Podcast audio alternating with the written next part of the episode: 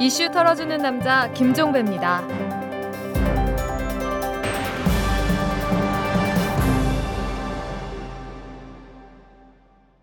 6월 29일 금요일에 보내드리는 이탈남입니다.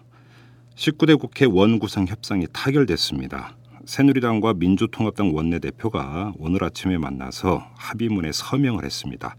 이로써 협상의 모든 절차가 완료됐습니다. 이제 19대 국회는 다음 주 월요일 본회의를 열고 본격적인 활동에 들어가게 되는데요. 현안은 산적해 있습니다. 민간인 불법 사찰은 국정조사를 해야 하고 내곡동 사저 문제는 특검을 해야 합니다. 또 MBC 파업 문제도 하루속히 매듭을 지어야 하죠. 국회가 잘해낼지 의문입니다. 이 런던 올림픽이 열리고 이어서 당별로 대선 후보 경선을 펼쳐야 하는 아주 빡빡한 일정 속에서 현안 해결에 집중할 수 있을지 걱정이 앞서는 게 솔직한 마음입니다. 특히 야당이 잘해낼지 의문입니다. 이 새누리당이야 전선이 분산돼서 나쁠 게 없기에 기대할 바가 별로 없습니다.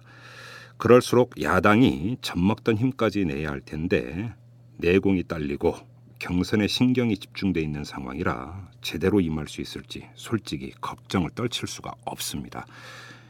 부디 이런 걱정을 떨쳐낼 수 있도록 분발해 주기를 고대하면서 오늘 방송 시작하겠습니다. 털기전 뉴스로 막을 엽니다. 화물연대가 컨테이너 운송 사업자 협의회와 이 운송료 인상안에 합의를 했다고 밝혔습니다. 화물연대는 이 사업자 협의회가 운송료 인상과 관련해서 9.9%의 최종안을 제시했다면서 오늘 오전 11시 30분부터 지부별로 조합원 총투표를 실시할 예정이다 이렇게 밝혔는데요. 파업 하루라도 빨리 끝내야겠죠. 이 물류 이전에 화물 노동자들의 생계가 걸려 있으니까요. 이명박 대통령이 어제 중앙재난안전대책본부를 방문해서 가뭄 대책 등을 논의하는 과정에서 이런 말을 했습니다. 준설 반대가 많았다. 그런데 이제는 안희정 충남 도지사가 준설하고 높여달라고 한다. 이렇게 말을 했습니다. 4대강 사업을 두고 이렇게 말한 것이죠. 일종의 자화자찬입니다. 그런데 안희정 지사가 이야기한 얘기의 골자는 전혀 다른 것이었다고 합니다. 이런 말이었다고 하는데요. 531개 저수지가 있는데 130곳이 다 말랐고 300곳 이상이 20% 내외 저수량으로 심각하다면서 저수지 등의 준설을 긴급 지원해달라 이렇게 요청을 한 거라고 합니다. 그러니까 안희정 충남지사는 저수지 준설을 얘기했는데 이명박 대통령은 4대강 준설로 엉뚱하게 얘기를 한 겁니다. 자화자찬하려다가 자승자박이 된 꼴입니다. 대검찰청 산하 저축은행 비리 합동 수사단이 박지원 민주통합당 원내대표와 새누리당 정두원 의원이 영업정지된 솔로몬 저축은행 측으로부터 정치자금을 받은 정황을 포착해서 수사 중인 것으로 알려졌습니다. 합수단은 솔로몬 저축은행 회장으로부터 박지원 원내대표와 정두원 의원에게 금품을 건넸다라는 진술을 확보한 것으로 알려지고 있습니다.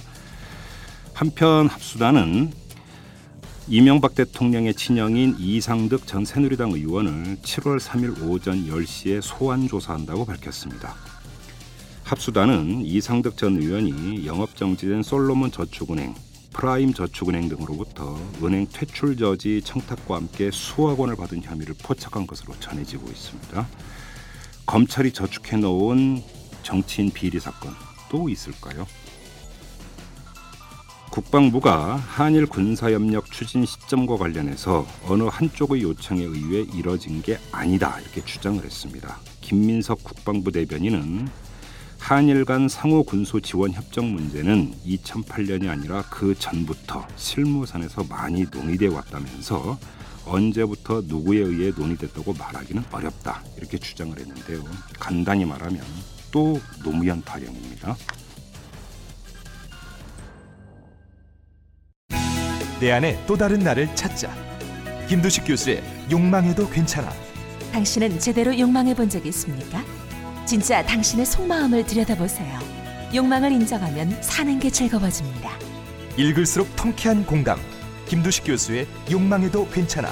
도서출판 창비. 재벌과 모피아의 함정에서 탈출하라. 종횡무진 한국 경제 재벌 개혁에 앞장서온 김상조 교수. 그가 한국 경제에 던지는 여덟 가지 질문. 우리가 몰랐던 한국 경제의 진실을 파헤칩니다. 더 이상 경제 권력자들의 눈속임에 속지 마세요. 종횡무진 한국 경제. 오마이뉴스가 만드는 책 오마이북. 매주 금요일에 찾아오는 전방위 토크 벌써 다섯 번째 시간입니다. 지난주에는 경선 룰 갈등을 빚는 새누리당을 털었는데요. 오늘은 민주통합당을 털어보도록 하겠습니다. 이 당 대표 경선이 끝나자마자 대선 주자들이 잇따라 출마 선언을 하면서 경선 분위기가 조금씩 뜨거워지고 있는데요. 이런 민주통합당을 이 경선 구도가 어떻게 지금 짜여지고 있는지 그리고 대선 주자들의 면면은 어떤지 이걸 중심으로 한번 털어보도록 하겠습니다. 오늘도 어김없이 김성식 전 의원 그리고 진중권 동양대 교수가 나와 계십니다. 자, 두 분 안녕하세요. 안녕하세요. 네. 지금 오늘 뭐 좀 나온 이야기 이제 본격적인 주제로 들어가기 전에 좀 먼저 하나 좀 여쭐 게 있는데 그 한 달을 끌었던 19대 국회 원 구성 협상이 결국 타결이 됐습니다. 이제 간략히 추려드리면 민간인 불법 사찰 문제 이거는 국정조사를 실시하기로 합의를 봤는데 위원장은 새누리당이 맡는다 이렇게 됐고 그다음에 내곡동 사저 문제는 특검제로 가는데 그 특검 추천 권한을 민주통합당이 갖는다 이렇게 됐고 또 하나의 현안이었던 그 언론사 파업 특히 MBC 문제겠죠. 이거 같은 경우는 국회 상임위원회 문방위원회에서 논의를 한다. 뭐 이 정도로 지금 그 협상이 타결이 된 것 같은데 어떻게 좀 여야가 절충을 한 이 쌤쌤인 결과라고 봐야 될까요? 어떻게 봐야 될까요? 김성식 전 의원님 어떻게 보십니까?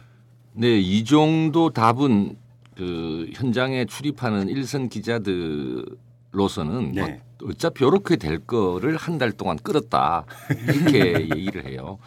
우리 뭐 이틀남에서도 세 번째 우리 전방위 토크하면서 이제 검찰 문제 다루고 그렇죠. 그때 반드시 이제 이 그 불법 사찰 또 은폐 음. 문제는 에, 국정 조사를 해야 된다 이렇게 얘기를 한 적이 있잖아요. 그렇죠. 어, 그런 방향으로 됐네요. 한 달 정도 끓은 걸 가지고 너무 나무라시기보다 이제부터 일 똑바로 하도록 체근하시는 게 국민의 역할인 것 같습니다. 진중권 교수는 어떻게 평가하십니까? 예, 그 김정식 의원님이 그때 말씀하신 그대로 된 거 아닙니까? 오. 그래서 뭐 사찰은 국정조사, 네. 내곡동은 특검. 그죠? 응. 이털남이 한국의 정치를 주도하고 있다 이렇게 이제 발언함으로써 아, 농담도- 어그로를 끌고. 댓글 한참 올라올 겁니다.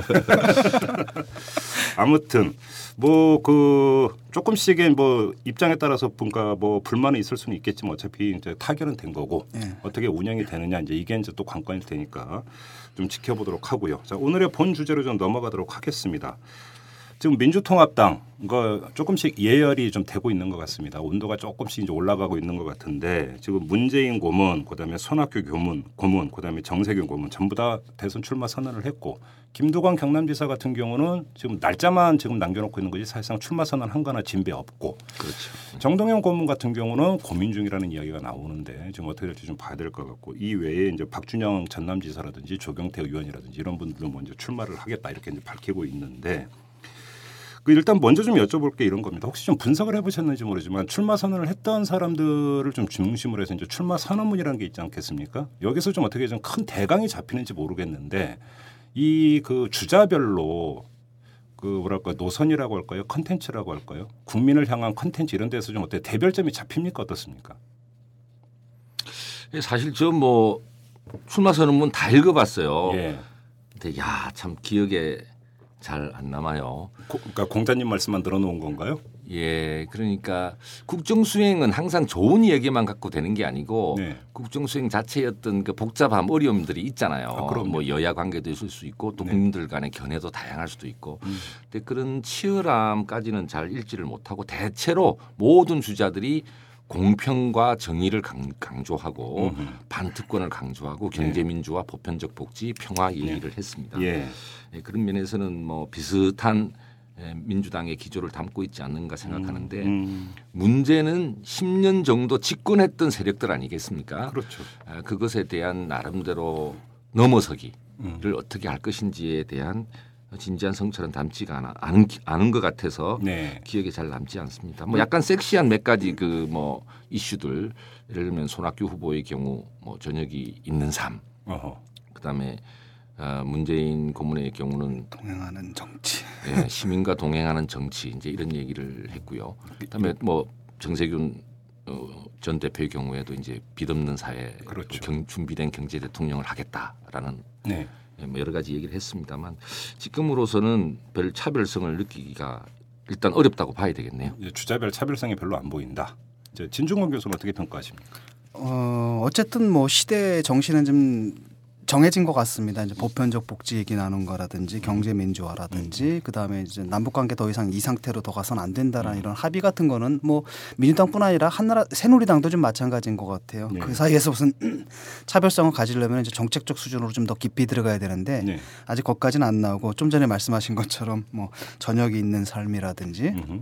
나름대로 괜찮은 구호인 것 같아요. 이른바 정치 그- 카피죠. 예. 동행하는 정치라든지 예. 이런 카피는 뭐 좀 괜찮은 것 같긴 하지만은 음. 좀더 들어가가지고 아직 시대 정신이 안 읽혀지거든요. 분명한 그렇죠. 어떤 차별성이라든지 그 다음에 이렇게 메시지가 던진 임팩트가 확실하게 와닿는 느낌은 없습니다. 음. 예. 근데 이게 지금 좀 이제 포인트를 좀 잡아갈 필요가 있는데 민주통합당 대 그러니까 그 경선 주자들 간의 차별성도 중요하지만 더 큰 차별성은 새누리당 특히 박근혜 전 위원장과의 차별성이 이제 중요한 문제인데 사실 복지라든지 경제 민주화라든지 이런 것들을 계속 읊조린다고 해서 그 과연 차별성이 확보되겠느냐? 뭐 단적인 예가 어제 나온 뉴스입니다만 박근혜 그 전 위원장이 다음 주쯤에 이제 대선 출마 선언을 하면서 캠프를 꾸리는데 공동 선대위원장의 김종인 전 비대위원을 위촉을 했고 김종인 전 비대위원이 그걸 수락하는 조건으로 내걸었던 게 경제 민주화를 담아야 된다. 이런 이야기였거든. 오히려 지금 박근혜 전 위원장 쪽에 오히려 더 발빠르게 움직이고 있는 것이 아니냐. 중요한 것은 대선에서 이제 중요한 것은 구도인데 이 부분에서 별로 과연 박근혜 전 위원장과 이게 차별화 되겠느냐 이 문제도 있는 것 같아요. 이 점은 어떻게 보십니까? 저 저는 이게 차별화가 참 힘든 선거다. 네. 왜냐하면은 보편적 복지 원래 이제 복지 프레임은 민주당 측에서 재미봤던 프레임 아닙니까? 무상급식 이후로. 예. 예, 예. 또 다른 한편은 이제 경제 민주화 얘기는 뭐 출마는 안 하셨지만 안철수 씨가 늘 해오던 그 부분이었거든요. 근데 이걸 어, 박근혜 그 비대위 측에서 아주 재빠르게 이슈를 선점해 버린 감이 있습니다. 네. 그리고 특히 이제 경제 민주화 같은 경우에는 김종인 씨가 상당히 상징적인 역할을 하지 않습니까? 끌어들이 끌어들인 부분이 있고. 근데 어떻게 차별화를 하기가 좀 힘든 부분이 왜냐하면 시대 정신이라는 게 있는데 그 하나의 정권이 그 시대 해결해야 할 과제라는 게 있는데 이건 어떻게 객관적으로 규정이 돼 버리는 거거든요. 네. 이 상태에서 상당히 뭐랄까 그 차별성을 갖기가 굉장히 힘들어졌다라는 생각이 듭니다. 네. 좀더 구체적으로 어, 정책에 들어가게 되면 이제 복지의 내용에서도 이제 보편적 복지냐 뭐 선별적 복지냐 이게 차이가 날 것 같고 경제 민주화로 들어가게 되면 또 이제 재벌 문제라든지 이런 데서 어떤 구체적인 차이가 날 텐데 네. 그걸 어떻게 뭐랄까 명확하게 그 선을 거- 긋고 그 메시지를 아주 간명하게 또 분명하게 담아가 전달하느냐 이게 핵심일 것 같습니다. 음. 그 고민이 되는 지점은 이제 모든 민주당 주자들이 민주주의 또 서민성 이런 측면에 관해서 이제 박근혜 전 대표랑 차별성을 어, 더 던지고 있습니다. 뭐 그런 측면에서는 차별적인 쟁점의 지점은 되겠죠. 그런데 자신이 다른 민주당 주자와 뭐가 다른가라는 네. 부분이 이제 분명치가 않은 거죠. 음. MB의 계승 문제를 공격해봐야 뭐 이 문제는 네. 박근혜 전 대표가 이미 다른 지점에 와 있기 때문에 뭐 부분적인 그 논란거리는 될지 몰라도 큰 성공을 거두기는 어렵다고 봐야죠. 어, 참고로 보면 이제 그 문재인 후보의 경우에는 현재 민주당 내 대세를 활용해서 어 그때 당시 노무현 정부가 주었던 어떤 정의로움에 대한 그런 기대를 바탕으로 어 문제를 풀려고 하는 것이 초점이고 손학규 후보의 경우에는 그 노무현 정부가 과연 성공적인 국정이었는가라는 데 포인트를 맞추어서 유능한 진보여야 하고 음. 그러기 위해서는 자신이 강점이 있다라고 상대적인 차별성을 두는 것 같습니다. 네. 김두관 지사의 경우에는 결국은 이제 그 서민 대통령이 문제를 해결할 수 있는데 본인이 잔다리를 쭉 밟아온 예, 그런 역량으로 잘해보겠다 이런 얘기를 하고 있는 것 같고요. 아, 정세균 후보의 경우에는 당내 미묘하게 놓여져 있는 크게 봐서 과거 동교동 정치 흐름과 아, 또 친노적인 정치 흐름을 양쪽을 동시에 좀 네. 안기 위한 노력들을 하면서 또 차별성을 하는 것 구하는 것 같은데요. 근데 어떤 후보들이든지 뭐 문재인 후보는 상대적으로 덜합니다만 다 beyond 노무현을 말하고 있지 않습니까? 네. 넘어서기를 하자고 말하고 있지 음. 않습니까? 결국은 계승할 거를 계승하면서 넘어서기를 뭐로 할 것인가를 뭐 말로 넘어서기 하겠다는 얘기는 누구나 하는 거고요. 그렇죠. 또 새누리당도 민주주의 하겠다는 걸 말로 다 하잖아요. 네. 그러니까 그 점을 beyond 노무현이라고 하는 굉장히 중요한 숙제 이 점이 자신들의 경쟁력하고도 관계가 있는 이런 음. 국면이 됐어요. 예, 지금 김성수 전 의원께서 이제 계속 일관되게 이제 그 강조하시는 지점이 바로 그겁니다. 그러니까 과거 10년 동안 집권했던 경험이 있고, 자, 그럼 거기서 또 넘어서야 된다. 그리고 지금도 이제 같은 말씀을 하시는데, 그러면 김성수 전 의원께서 보시기에 과거 김대중 노무현 정권에서는 한 발 더 나아가는 진일보한 어떤 이런 그 비전을 제시해 주는 데 있어서 핵심 포인트가 어디에 있다고 보십니까? 가령 저 재벌 개혁과 보편적 복지만 가지고 얘기를 한번 해보자고요. 예. 지금도 검찰이 논란이 되고 있듯이 검찰 개혁 뭐 MB 정부에서는 오히려 거꾸로 왔지만 음. 지난 10년 민주 정부 하에서 이루어졌습니까? 안 됐죠. 아, 안 됐죠. 예. 재벌 개혁 또한 김대중 정부의 경우 IMF 위기 극복이라고 하는 이제 그런 불가피한 사정에 있었지만 과연 논자에 따라서는 그때 그것을 다 그대로 받아들여서 그냥 사실한 사실상 신자유주의적인 트랙을 깊이 깔았어야 되느냐 이 예. 논란이 있잖아요. 예. 그리고 돌아보면은 노무현 정부 때도 재벌 계획은 제대로 이루어지지를 않았어요. 그랬죠. 실- 심지어 요즘 논의되고 있는 출총제도 원래 그 자산 대비 25% 기준이었던 것을 40%로 완화까지 해줬단 말이죠. 맞습니다. 예. 그러니까 우리가 양극화와 관련돼서 논의되고 있고 정리와 관련돼서 논의가 되고 있는 바가 잘 되지를 않았어요. 네. 그리고 현 정부 들어와서는 더 거꾸로 돌아가니까 음. 크게 보면 다섯 번의 그 직선제 대통령이 있었지만 뭔가 그 시대 시대마다 하려고는 꽤 했고 또 성취도 있었죠. 네. 그러나 크게 봐서 국민의 삶의 불안이 축적돼 왔는데 예. 그 점에 대해서 어떻게 달리할 거냐 이런 문제죠. 그러니까 음. 야권 전체로서는 저는 뭐 어차피 야권이 갖고 있는 우리 민주화 운동과 연관된 여러 가지 개성성이랄까 이런 걸 비추어서 그 점에 대해서는 자기 나름대로 강점과 정체성을 갖고 있다고 보지만 네. 국정 수행을 과연 유능하게 할 수 있느냐? 그렇죠. 라는 예. 원천적인 문제로 다시 이제 돌아가는 거고 음. 현재 놓여져 있는 재벌 개혁 문제, 검찰 개혁 문제, 보편적 복지 문제도 아, 뭐 기왕 말씀 나온 김에 복지 이야기도 조금만 드리면 저는 지난 정부 잘못했다는 것이 아니라 어차피 우리 재정 사정에 한계가 있었기 때문에 노무현 정부가 공식적으로 복지 플랜을 종합적으로 낸 2030 플랜은 네. 2006년도에 만들어졌다고요. 음. 그러니까 2003년도에 탄핵 소동이 있고 그 가운데 열린우리당이 제일당이 됐지 않습니까? 그때 들고 나온 것은 4대 개혁이었는데 네. 이른바 사학법, 국가보안법, 언론개혁, 뭐 과거사 이런 거였지. 그렇죠. 가장 다수당을 가지고 중요하게 이런 여러 가지 양극화를 위한 개혁 또 보편적 복지를 확대할 수 있는 개혁들을 못하고 임기 말에 조금 몇 가지 플랫폼을 거에 불과했던 거죠. 네. 그러니까 이런 점을 어떻게 설명할 거냐 음. 이런 점이에요. 그렇죠. 예. 진중호 교수는 그 지금 만약에 이제 그 김대중 노무현 정권의 어떤 10년의 공과라는 게 있는데 여기서 과 네. 과와 관련해서 그럼 핵심 포인트가 어디에 있다고 보십니까? 그 핵심적인 부분이 바로 그건 것 같아요. 김대중 노무현 정권에 실패한 게 사실 증산 중산층이 붕괴하지 않았습니까? 그때 뭐 그렇죠. 음. 경제 위기라는 측면도 있었고 또 인식의 안일함 같은 것도 있었던 것 같아요. 네. 근데 중산층이 이제 붕괴하면서 사실은 자기들의 지지층이 붕괴하도록 이제 방기해 버린 거죠. 예. 거기에 대한 분명히 책임론이 좀 있을 것 같습니다. 예.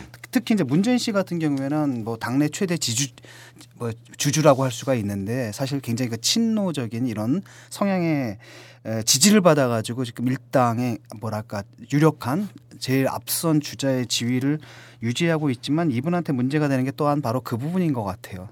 노무현 대통령이라는 건 자산이지만 동시에 상당히 큰 부채를 또 의미하고 있거든요. 실제로 그것 때문에 다른 후보들한테 지금 얻어맞고 있고요. 예.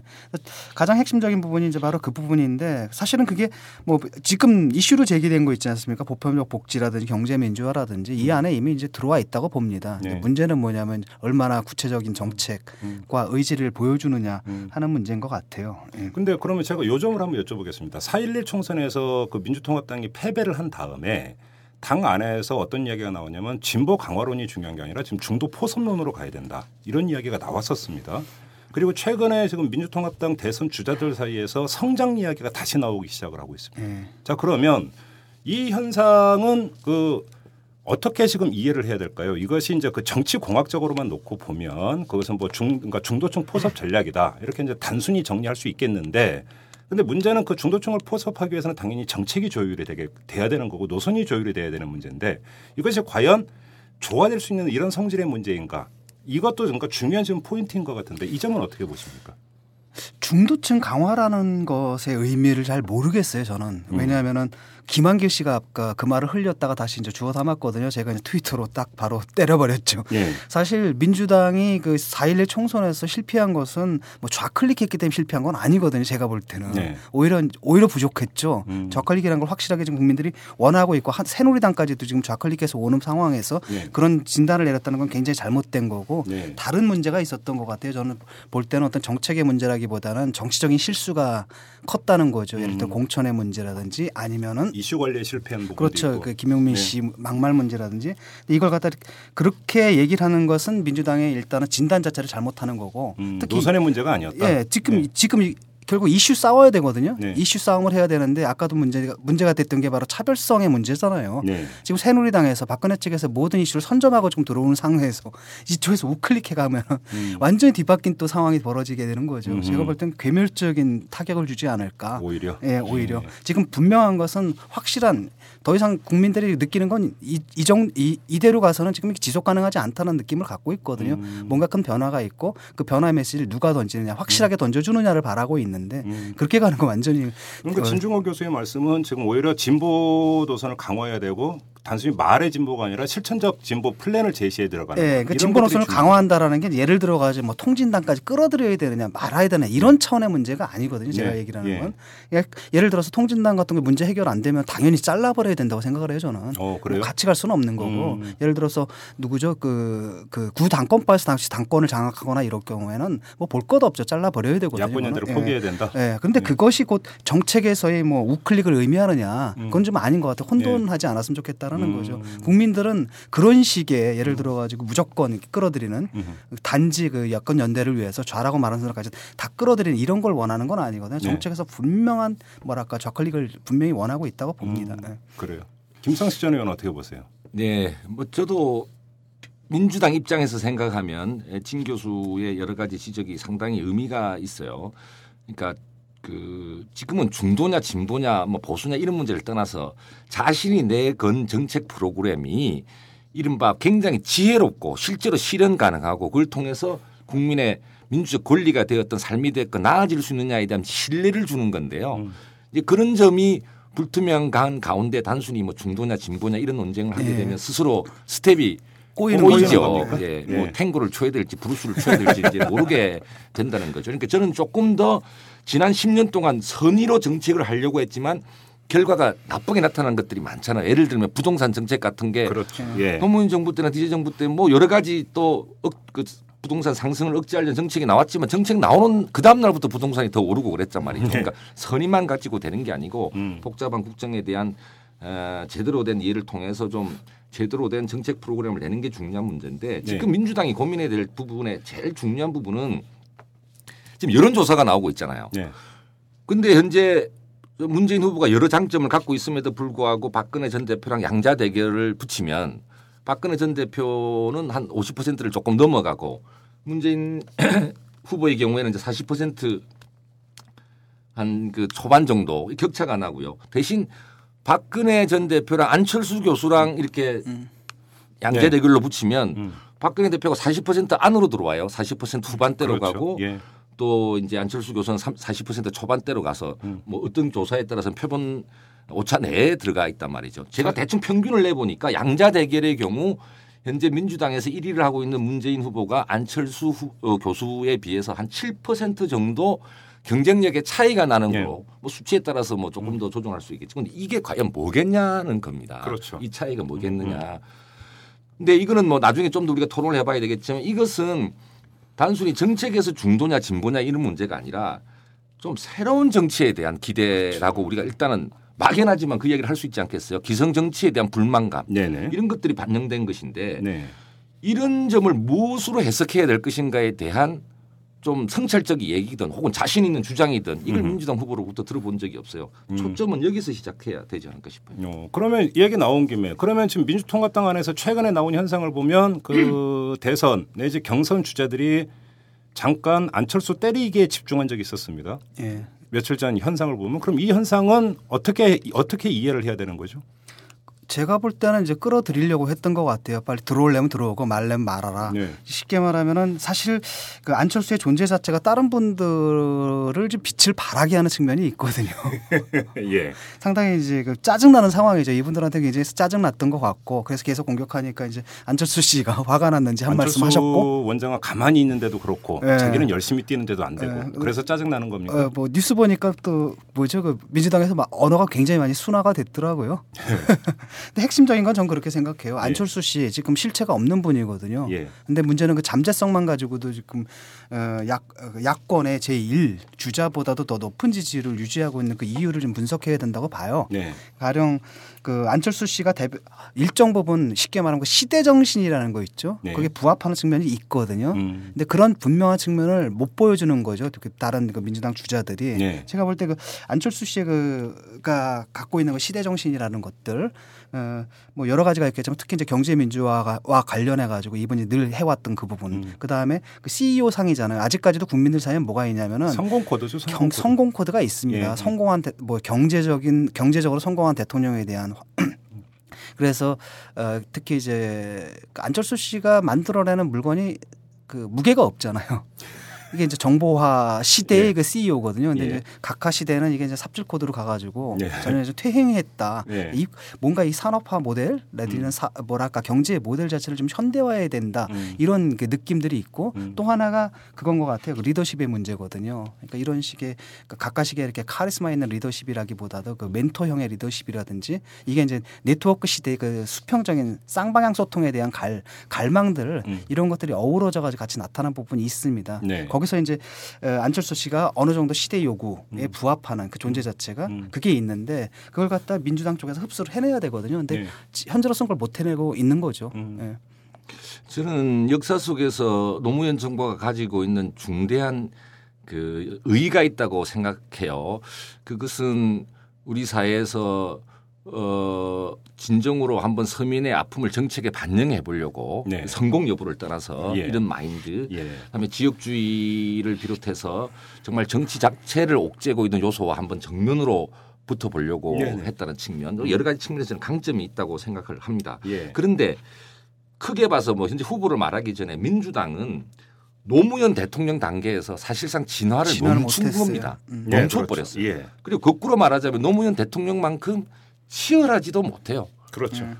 그 노무현 대통령의 정치의 성패는 거듭 말하지만 그 짧은 시간에 여러 가지 논란거리입니다. 사실은 아쉬움을 느끼는 사람도 많고 저도 사실은 굉장히 답답한 때도 많이 느꼈어요. 그러나 크게 보면 노무현 대통령 단계에서 진화를 멈추고 그 더구나 노무현 대통령만큼 치열하지도 못하고 네. 그러면 그 뒤에 뭐 하겠다는 사람은 치열하기도 하고 더또 비전도 더 좋아야 되고 또 다른 정치적인 관계에서 다른 사람과 어떻게 함께 좋은 정치를 할 것인가는 또 좋은 이 가시적인 이런 음. 가능성도 보여줘야 되는데 이것이 문제의 핵심이고 음. 현재 그 민주당의 대표 진영 네. 뭐 각자 장점은 나름 갖고 있지만 예.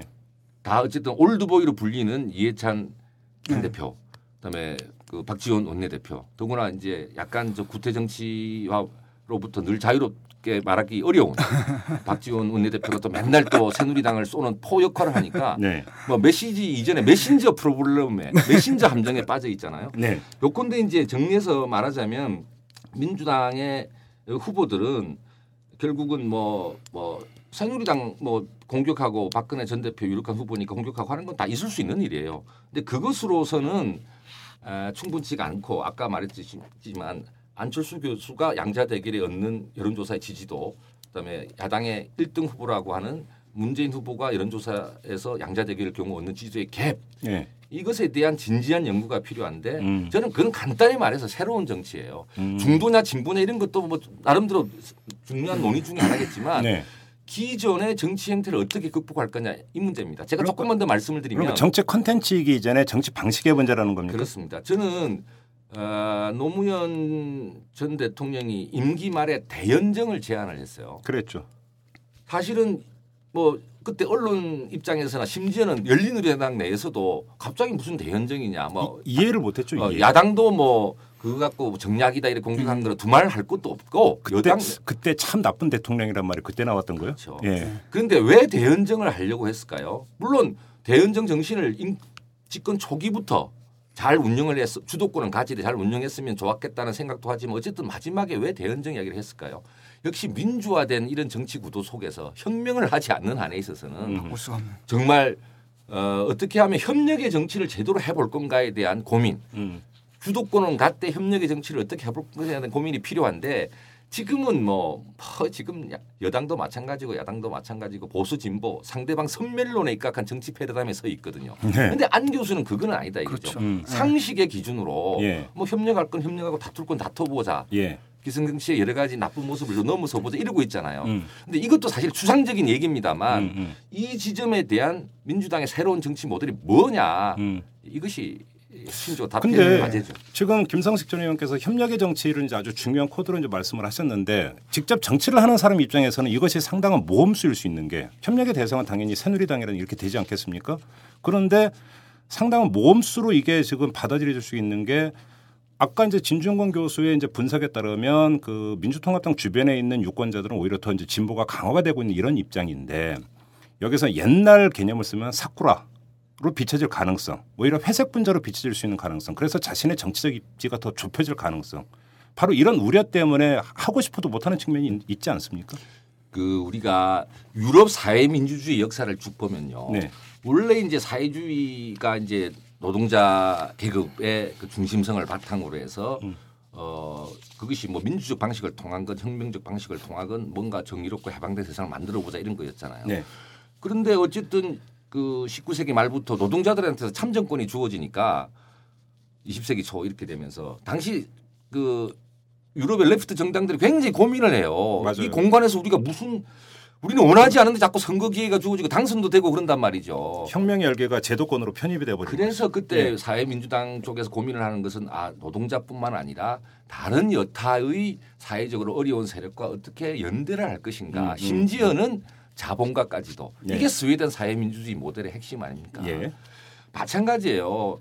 지금은 여든 야든 저는 마찬가지고 보는데 자기 나름대로 어떠한 그 정치적 정체성을 갈고 밀고 가되 음. 현재 우리 앞에 주어진 가장 핵심적 과제 양극화 문제라든가 비정규직 문제 이런 것들은 음. 정치가 사회적 합의를 주도해서 뭔가 만들어내지 않으면 그렇죠. 또 아니면 못 게임. 예. 그러니까 법 통과 안 돼서 결국 비정규직은 더 나빠지고 이런 상황이 반복된단 말이죠. 그래서 저는 다른 부분에 대한 무슨 전체적인 대연정을 주장하지를 않습니다. 그러나 적어도 양극화 문제라든가 비정규직 문제라든가 사회적 합의와 타협을 통해서 심지어는 손학규 후보가 어, 제기한 전역이 없는 삶 있잖아요. 노동시간 단축 프로그램 굉장히 좋은 아이디어고 이거는 노무현 대통령 때도 제시됐던 게 아니고 MB 정부가 올해 초에도 얘기했던 내용이에요. 근데 왜 안 되는 거예요? 노동시간 단축에 따르는 여러 가지 소득 감소 이런 부분 어떻게 해결할 것인지 사회적 합의가 안 돼서 그런 거 아닙니까? 음. 저는 이런 몇 가지 파트 지난 문민 적어도 87년 직선제 개헌 이래 다섯 번의 대통령이 뽑히는 동안 여러 가지 우리가 사회적 개혁이 있었지만 적어도 이 국민이 시장 속에서 어려운 삶 점점 어려워지는 문제를 어떻게 해결할 것인가 음. 문제에 대해서는 서로 정답을 못 내왔고 실천도 충분히 만족할 만큼 못 해왔으니까 이런 네. 몇 가지 부분에 대해서는 심지어는 보수와도 음. 함께 합의를 해서 음. 그 네. 어려운 사람들의 시민권을 확장하겠다라고 예. 하는 그런 플랜들 그러니까 지금 말씀은 과감해질 필요가 있다는 거죠. 정치적 타협이기보다는 정책적 타협. 그죠? 그렇죠. 전면적 타협이기보다는 부문적인 타협. 이걸 말씀하시는 거죠. 그렇죠. 진중권 교수는 어떻게 보세요? 어, 거의 이제 같은 얘기인데요. 그 민주당 저 제가 늘 하던 얘기가 민주당이 할 수 있는 개혁의 최대치는 노무현이다. 앞으로 뛰어넘는 사람들이 나오기 힘들다. 예. 몇, 몇 가지 이유가 있는데 결코 뛰어넘을 수 있는 없는 건 뭐냐면 그 바이오그래피거든요. 음. 그때 70년대 80년대 그 형성된 그 바이오그래피를 뛰어넘을 사람은 이제 나오기 힘들어요. 그게 근데 스토리텔링에서 굉장히 중요한 요소죠. 그리고 실제로 지금 뭐 다른 분들 보면은 지금 그 후기 어, 지금 어, 야권의 그 주자들 보면은 문재인 씨도 노무현 씨. 그 노무현 대통령의 그 그늘에 있는 분이고 김두관 씨도 어떻게 보면 범친 뭐랄까 친노라고 할 수가 있죠. 근데 손학규 대표 같은 경우는 사실 새누리당에서 오신 분이에요. 그리고 정세균 대표 같은 경우는 색깔이 강하거나 이런 분은 아니거든요. 이렇게 뭐 개혁색이 뚜렷하거나 이런 분은 아니란 말이죠. 그러니까 인물이 뭐랄까 시대 정신을 대변하는 게 그때만 해도 노무현 그러면 어느, 어느 정도 시대 정신을 대변한다는 이미지가 있었거든요. 근데 그게 이제 지금 뭐냐 안철수로 넘어가 버린 거죠. 음. 그래서 좀 전에 말씀하신 것 중에서 굉장히 중요한 부분을 제가 저도 이제 계속 강연 때마다 그, 그 그걸 강조하는데 우리나라 정치 구조가 굉장히 비정상적이거든요. 그러니까 FTA 논의를 한번 보세요. 뭐 찬성했다 반대했다 정신없고 음. 그다음에 예컨대 수도 뭐죠 세- 행정 수도 이전하는 문제도 그 조선일보가 막 어떨 때는 막 반대했다 어떨 때는 막 찬성했다가 똑같은 왔다 갔다 하거든요. 그때 네, 그때 네. 이게 도대체 뭐냐 이게 문제 해결을 굉장히 어렵게 하는 거거든요. 그래서 음. 정치에서 두 가지가 있는 것 같아요. 이념형 정치가 하고 또 하나는 굉장히 약간 그 테크노크라트적 정치가 있죠. 네. 어떤 문제가 있다면 문제에 대해서 옵티멀 솔루션을 내는 거 음. 그게 핵심이지 이게 정쟁을 해결 정쟁의 수단으로 삼아 가지고 음. 이렇게 하는 것보다는 네. 문제에 그 뭐랄까 좀 굉장히 냉정한 그 솔루션을 내는 음. 그런 타입. 그러니까 안철수 씨에서 안철수의 모습에서 본 거예요 국민들이 이거를 음. 이번 얘기라는 게 지금 이념이나 진보냐 보수냐 문제가 아니라 상식의 문제다라는 음. 거지 않습니까? 상식에 토- 어, 토대를 둔다면은 뭐 진보든 보수든 합의할 건 합의하고 이렇게 나갈 수 있지 않느냐 네. 그런 문제들을 쉽게 해결할 수 있지 않느냐 이런 포인트가 있고요. 또 지금 기회가 상당히 좋은 게 여당하고 야당하고 일단은 적어도 뭐랄까 표면적으로는 내세우는 공약이 같아요 지금 시대 정신 합의가 되는 예. 굉장히 막 어? 오랜만에 찾아온 좋은 기회거든요. 차이가 이럴 별로 때 없다. 아, 누가 예. MB 정부가 너무 많이 가르쳐 줬어요. 너무 많이 가르쳐가지고 그러면 제가 요점을 한번 여쭤볼게요. 그 지금 그 이제 타협을 말씀하셨으니까 노무현 정권 말기에 이제 그 돌아가신 고 김근태 고모께서 이제 열린우리당 비대위 의장을 하실 때 뉴딜이라고 하는 걸 내건 적이 있었습니다. 그러면서 사회적인 대타협을 하자. 예. 하지만 사실 메아리가 전혀 없었어요. 그냥 외로운 외침으로만 끝나버렸는데 이게 지금 이 그러니까 결국은 그러면 조준을 잘못해서였냐 아니면 우리나라의 정치 풍토상 그게 가능하지 시기상조. 않아서였느냐 이걸 한번 복기를 해볼 필요가 있을 것 같아요. 시기상조였던 것 같고요. 동의. 예. 타이밍이 안 맞았다. 타이밍이 안 맞는 거죠. 그, 어. 그 뜬구름 잡는처럼 얘기, 이 뜬구름 잡는 얘기처럼 들렸거든요. 음. 근데 지금은 제가 볼 때는 어느 정도 된 것 같아요. 국민들도 지금 식상하거든요. 이거 이거 음. 맨날 몇 번 해봤잖아. 정권 바꿔봤거든요. 네. 그래서 겪어봤고 이제는. 네. 그 다음에 또 지금 기회가 굉장히 좋아요. 음. 왜냐하면 그 대체적인 시대 정신에서 여당이나 야당이나 또는 아직 진보 쪽이나 대충 일치하거든요. 그 구체적 내용에서 물론 차이가 있겠지만 이럴 때 사실 그 다음에 우리가 지금 겪고 있는 이런 문제들은 간단한 정책 한두 개로 바꿀 수 있는 게 아니라 뭐랄까 이게 우리 사회의 그 지속 가능성에 관한 문제고 시그널이 지금 들어와 있거든요. 거기서 사- 아까도 말씀하신 것처럼 사회적 대타협 없이는 해결이 음. 불가능한 음. 한쪽이 틀어버리면 절대로 안 되는 그런 부분이 있습니다. 네. 여기다 이제 인식들이 국민들도 하고 있는 것 같아요. 음. 그래서 뭐랄까 이번 기회가 뭐랄까 정치 패러다임을 갖다 전환하는 이번 대선에서 예를 들어가지고 그런 거 할 수 있잖아요. 누가 이기든 누가 음. 지든 간에 음. 우리가 공약으로 내세웠던 것 음. 거기서 공통분모 찾아가지고 그건 확실하게 하자. 그리고 그것까지는 우리가 협력해 줄 수 있다. 뭐 이렇게 가고 그다음에 싸우는 거 뭐 다른 문제가 얼마든지 싸울 수 있잖아요. 음. 김선수 전에도 그 타이밍의 문제라고 보십니까? 네, 하도 되어봐야 고치거든요. 예. 우리나라는 끝까지 가봐야 돼요. 이게 참 아쉬운데요. 예. 왜냐하면 그게 뭐 우리나라 압축 성장만큼이나 담론들도 압축적인 갈등을 했기 때문에요. 예. 뭐 어쩔 수 없는 아쉬움이긴 해요. 근데 이제 이렇게 그 제가 보통 이제 흔히 주장하는 것은 차기 정부는 누가 대통령이 되든 그 양극화 문제나 국민의 삶과 연관된 문제, 특히 음. 재벌 개혁이나 검찰 개혁 등 우리가 오랫동안 못 해왔던 문제에 관한 하는 이제 연립 정부 정신의 운영으로 정신의 연립 정부를 운영한다는 정신으로 해야 된다는 얘기를 계속하는 이유는 이제는 이제 느낄 만큼 그 느꼈잖아요. 음. 저는 그래서 예를 들면 이제 대표적인 게 이런 거예요. 우리가 저 비정규직 문제와 관련해서 취지고 복다가 17대 때 이제 어떤 합의를 봤냐면 이제 기간제는 두, 2년만 지나면 그렇죠. 2년 이상 네. 못 쓰게 한다. 그리고 그렇죠. 파견제는 또 단단히 묶어놓고 사내 하도급은 아예 법적 규제도 없어가지고 어떻게 결과가 어떻게 돼서 선의로 정규직을 음. 많이로 많이 바꾸자 그랬지만 정규직이 갖고 있는 또 나름대로의 기득권을 그대로 유지한 상태에서 뭘 하려고 하니까 해답이 안 나오잖아요. 네. 근데 이제 정치인이나 대선 주자나 국회의원이나 다 그러잖아요. 표를 얻고 싶지 음. 표를 잃고 잃고 싶지가 않잖아요.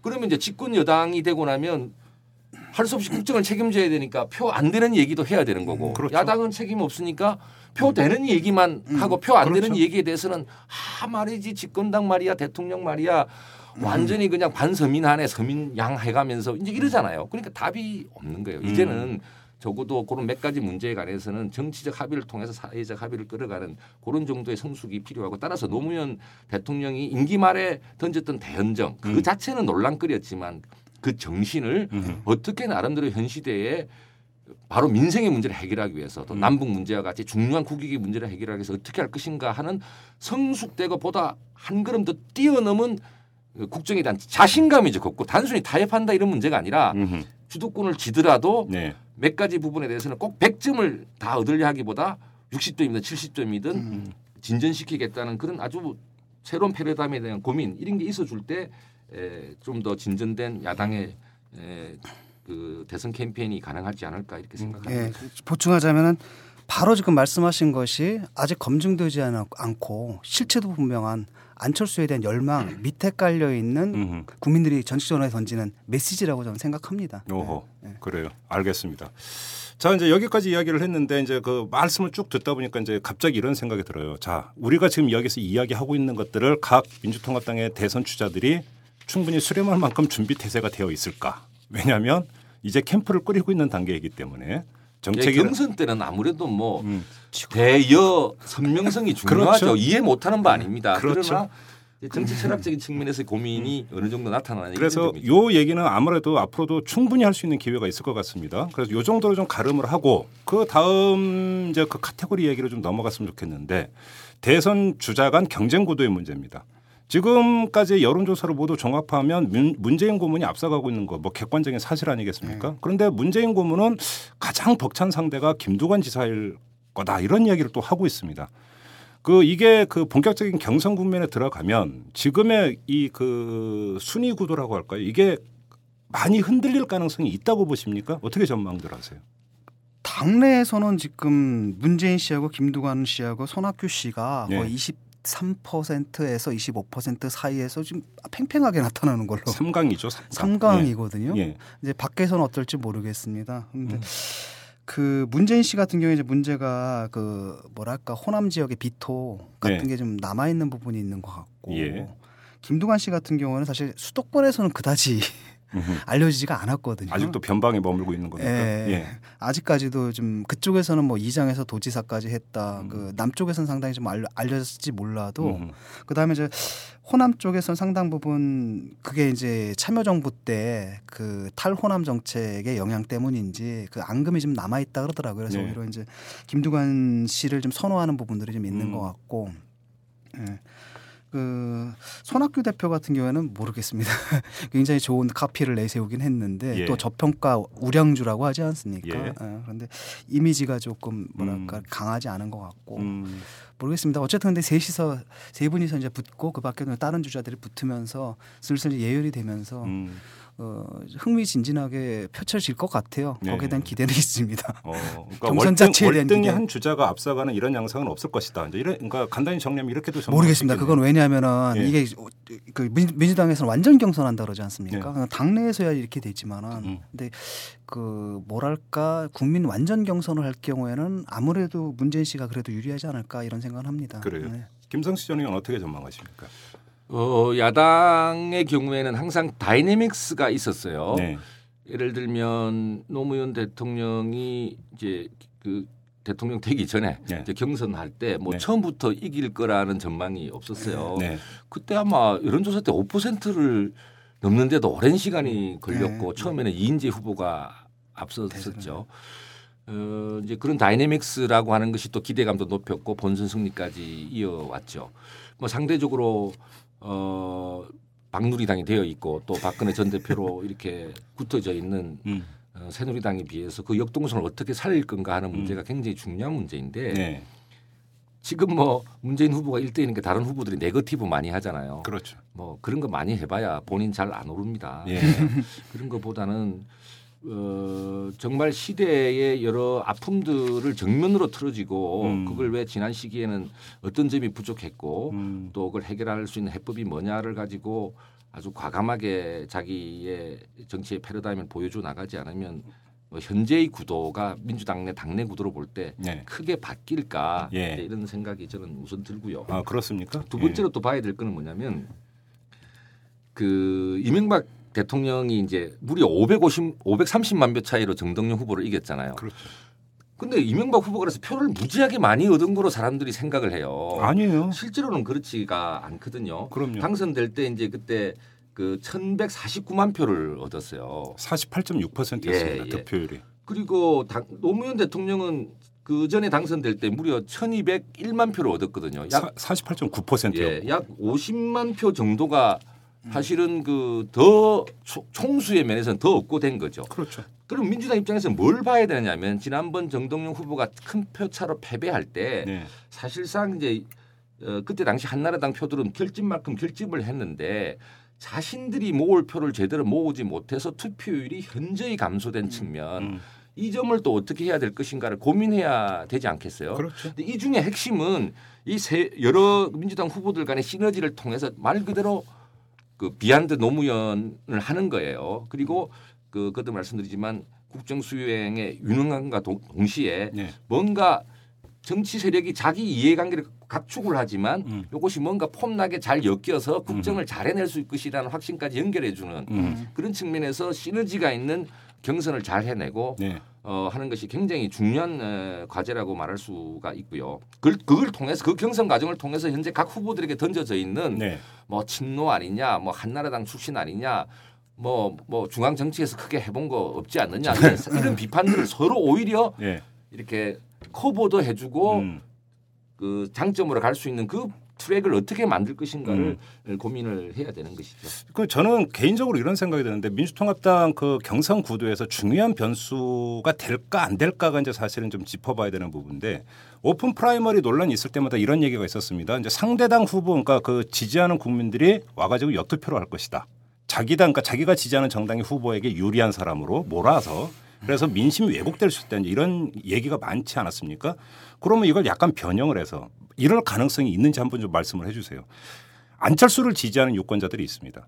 안철수를 지지하는 유권자들이 예를 들어서 이제 그 민주통합당 경선에 예를 들어서 이제 국민 선거인단으로 참여를 해서 후보 단일화가 이제 그 다음 단계에서 있을 테니까 안철수 후보에게 안철수 원장에게 유리한 파트너가 누가 될 것인가. 그러면서 어떤 선택적으로 전략적으로 선택하는 이것이 민주통합당 경선 결과에 일제 상당한 영향을 미칠 가능성 있을까요 없을까요? 그러니까 안철수 있죠. 지지자들이 이제 문재인 씨 문재인을 선택할 거냐, 예를 들어서 손학규를 선택할 거냐, 김두관을 선택할 것이냐 이런 변수 이것이 일정하게 영향을 미칠까요? 뭘 영향이 없다고는 할 수 있겠지만 있죠. 좀 인과관계가 저는 좀 분명하지 않은 것 같아요. 근데 왜냐하면 민주통합당. 그 경선 주자들이 그 제일 한- 걱정하는 거예요. 지금 방금 미틀럼 말한 거를 민주당 지금 주자들이 제일 걱정해요. 바로 그래요? 그거죠. 그러니까 그러면서 한편으로는 안철수 원장을 때리면서도 또 한편으로는 후보 단일화를 부정하지 않거든요. 그러니까 아니 그 결국은. 안철수 안철수 지지자들이 예를 들어 가지고 그럼 구체적으로 김두관 아니 예컨대 문재인 씨를 지지할 거다 이런 거예요? 그러니까 그러니까 예를 들어서 그 안철수 원장의 지지 그룹과 민주통합당 지지 그룹은 일정하게 교집합이 교, 크죠. 교집합이거든요. 교집합이 큰데 예, 예. 근데 문제는 그 민주통합당 지지자든 안철수 원장 지지자든 대선 승리를 염원을 한다고 본다면 예. 거기서 그러니까 먼저 최종 판단을 전제하는 거죠. 예를 네. 들어서 안철수 원장이 대선 후보가 되는 게 좋겠다. 예. 그래야 이길 수 있겠다. 네. 이렇게 전제해 놓은 다음에 그러면 후보 단일화 과정에서 안철수 효과를 극대화할 수 있는 파트너가 누가 될 것이냐. 이런 차원에서 민주통합당 후보 경선 주자들을 선택할 가능성 바로 이걸 여쭙는 거죠.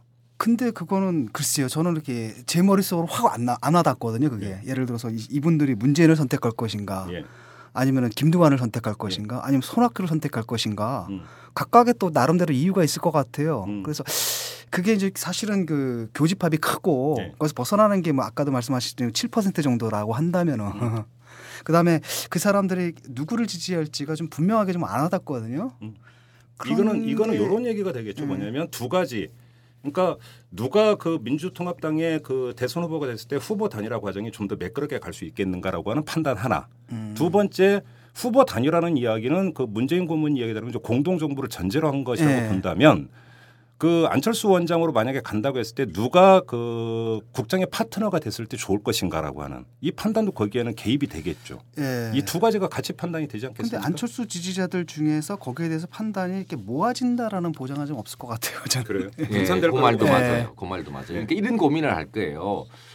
아, 그러니까 어차피 이것도 게임이니까 네. 이제 2단계 경선 때 가령 안철수 교수랑 민주당 어떤 후보랑 하잖아요. 그렇죠. 차라리- 이제 안철수 교수가 좀 더 쉽게 이기는 그렇죠. 쪽을 차라리- 고민하는 사람도 있을 수가 예, 있고. 차라리 그게 낫다는 거죠. 그다음에 음. 뭐그 연립을 그러니까 공동 정부를 구성했을 때 어떻게 할까도 고민하는 사람이 있겠죠. 그렇죠. 예. 방향은 좀 분산적일 텐데 그러나 각 후보들은 한 표가 아쉬운 판에 네. 이런 점에 대해서 경선 룰 차원에서 고민을 많이 하게 될 거라고 생각합니다. 근데 음. 저는 경선 룰과 연관해서는 현재 어쨌든 동원 선거의 문제가 있고 음. 또 많은 이른바 그 팬덤을 갖고 있는 일정 정치 그룹들이 뭐 대표 선거 때도 보면 관계한 흔적들이 있잖아요. 네.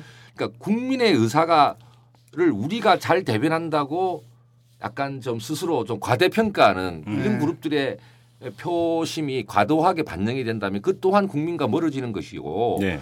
조금만 한 걸음만 더, 가, 더 나아가면 통합진보당의 여러 사태랑 과연 무엇이 다르냐는 논란거리도 음. 어 이를 그 유도할 수가 유발할 수가 있는 거리이기 때문에 네. 저는 안정적인 경선 룰이 보장되지 않으면 민주당이 굉장히 리스크를 안게 될 겁니다. 음. 그러니까 선거 관리상 안정적인 얘기를 제가 말씀을 드리는 겁니다. 음. 그런데 그런 점에 대해서 그건 뭐 고민을 어차피 하게 되리라고 생각하니까 아, 그건 좀 지켜보도록 하고요. 요컨대 저 아까 제가 처음에 말씀드렸던 것은 현재 민주당의 진화의 정도나 네. 또 후보들의 면면이 어쨌든 노무현 대통령 단계에서 진화를 멈추고 또 음. 치열하지도 못하다 음. 이것이 한계라는 말씀을 드렸고 이것 음. 때문에 정말 아직 출마 선언도 하지 않은 안철수 교수가 여론조사에서 늘 앞서져 있고 또 그것은 쉽게 꺼지지 않는 기대감으로 자꾸 지금 자리 잡아 그렇죠. 아, 나가고 있단 말이에요. 네. 이제 이런 점과 연관해서 민주당의 고민이 깊어지고 있는 거고 잘못하면 지난번 박원순 서울시장 때에 이어서 이번 대선 때도 이거 뭐 비유입니다. 기분 나쁘게 듣지 마시고 선거 대행 업을 해야 되는 그런 그런 운명에 빠질 수가 있는 거잖아요. 이제 자당 후보가 대선 후보가 되지 못하는 예, 뭐 그것이 음. 공동 정부가 되건 뭐가 음, 됐든 간에 음. 그럴 가능성도 예. 있는 상황이잖아요. 예. 그래서 이런 점을 보면서 예. 그 후보들은 다른 민주당의 후보들은 다른 음. 후보와의 뭐 불가피한 경선 과정 속에 치고받고를 할 수 있겠지만 국민을 상대로 해서 과연 에, 어떻게 더 자신의 리더십을 음. 보여 나갈 것인가 이 캠페인을 어떻게 하면 제대로 해볼 것인가 이런, 음. 고민해야 될 거. 그걸 못하면 현재 판세대로 음. 거의 그대로 예. 갈 가능성이 많아요. 왜? 많은 사람들은 아, 결국 안철수 교수는 한 번 더 2라운드 경합을 하게 되지 않을까 음. 해서 1라운드 경합 자체에 오히려 큰 의미를 두지 않고 예. 이렇게 될 경우가 음. 높다는 거죠. 도발적인 음흠. 도전을 해야 되는데 그건 음. 네거티브가 아니라 음. 시대 자체와 붙들고 싸워야 된다. 쉽지 않은 과제인데 예. 예를 들어 가지고 이게 인물 자체가 아이콘인 경우가 있거든요. 그렇죠. 이게 이제 또 이미지 사회 아닙니까? 그 예를 들어 가지고 아무리 이제 이 지금의 후보들이 뭘 내세운다 하더라도 그 인물 자체가 아이콘이 돼버린 부분 안철수 씨 같은 경우 그렇게 되어 있잖아요. 네. 그걸 참 커버하긴 힘들고 음흠. 커버하려고 한다면 좀, 좀 전에 말씀하신 것처럼 아까 말씀하신 것처럼 일단은 안철수 현상의 바탕에 깔려 있는 그 메시지들을 제대로 흡수해서 후, 이 후보들이 갖고 또 이 경선 과정에서 자기들의 중요성들을 보여주는 게 중요할 것 같아요. 그래서 음. 이제 엎치락 뒤치락 싸우고 그, 그, 그 거기서 이제 방어하고 음. 그다음에 공격하고 하는 가운데 자기 자, 자신들을 단련시키고 훈련시키고 음. 살아남는 음. 그걸 통해 가지고 뭐랄까 그 안철수 씨가 지금 독점하고 있는 건 아이콘 음. 어, 은의 그 부분을 좀 자기들도 갖게 되어야 되는 음. 그런 그 역동적인 과정이 좀 필요하다고 생각합니다. 네, 뭐 자연스럽게 지금 두 분이 다 마무리 발언을 하셨습니다. 예. 뭐 더 이렇게 그 발언 기회 드리지 않고 마무리해도 될 것 같은데요. 지금 예, 예. 뭐 이제 이 사회자가 지금 이렇게 소외되고 있습니다. 이거 마무리 발언 기회를 제가 드려야 되는데. 어쨌든 뭐 그래도 한 마디 조금 더 드리면요. 예. 아, 저는 지난번에 이미 새누리당을 분석하면서 음. 이번 대선판은 지난번 총선의 결과를 표로 잘 분석해 보거나 네. 앞으로 투표율이 최소한 10%는 총선 때보다 높아질 것이라는 네. 아주 보수적인 전망을 하더라도 400만 표가 더 투표를 하게 되는데 판은 야당판이다라고 제가 말을 한 적이 있어요. 네, 네. 근데 이 판에서도 반 MB 정서에 기대서 뭘 해보겠다고 하면 안 곤란하잖아요. 음. 자기들이 열심히 할 부분이 없는지 음. 아, 정말 치열하게 노력해야 됩니다. 출마 선언문 한번 다 읽어보세요. 굉장히 좋은 얘기 베껴놓고 치열함이 없는 실망스러운 문건들입니다. 다 이겨놓은 판을 갖다 총선 놓치고 그다음에 이제 대선도 놓치게 되는 어부지, 어부지리는 되풀이되지는 않죠. 예. 한 번이면 족하다. 뭐 이런 얘기로도 아까 그런 수말 하지 있을 않습니까? 민주당은 뭐 노라도 좀 져야 되지 않느냐. 예. 노도 안 짓는 것 같다. 예. 알겠습니다. 지금 뭐 두 분의 말씀은 민주통합당의 분발, 그죠? 이제 분발을 촉구하는 이런 발언으로 이해를 하고 오늘 다섯 번째 전방위 토크는 여기서 마무리하도록 하겠습니다. 두 분 오늘 말씀 고맙습니다. 감사합니다. 예, 감사합니다. 네. 글로벌한 사회에 글로벌한 기사만 봐도 머리가 아프다는 당신. 경제를 이해하고 싶지만 골치만 아프다고요? 아빠와 딸이 함께하는 최진기의 인문학 특강 시즌 2로 업그레이드 됐습니다. 경제학에서 철학, 전쟁사, 버블쇼크까지 팟캐스트 인문학 강의 1위. 지금 오마이스쿨에서 만나보세요. school.oma이뉴스.com 오마이뉴스 대표 오연호입니다. 이슈 털어주는 남자 이털남 마음에 드시나요? 응원하는 방법이 여기 있습니다. 이털남을 만들고 있는 오마이뉴스의 10만인 클럽 회원이 되어 주십시오. 한 달에 만 원으로 참 언론을 키워가는 기쁨을 누리실 겁니다. 오마이뉴스 메인면 왼쪽 상단에 있는 10만인 클럽 버튼을 누르시고 직접 회원으로 가입하시거나 733-5505로 전화 주시면 담당 직원이 안내해 드립니다. 여러분께서 이털남과 오마이뉴스의 배우가 되어 주십시오.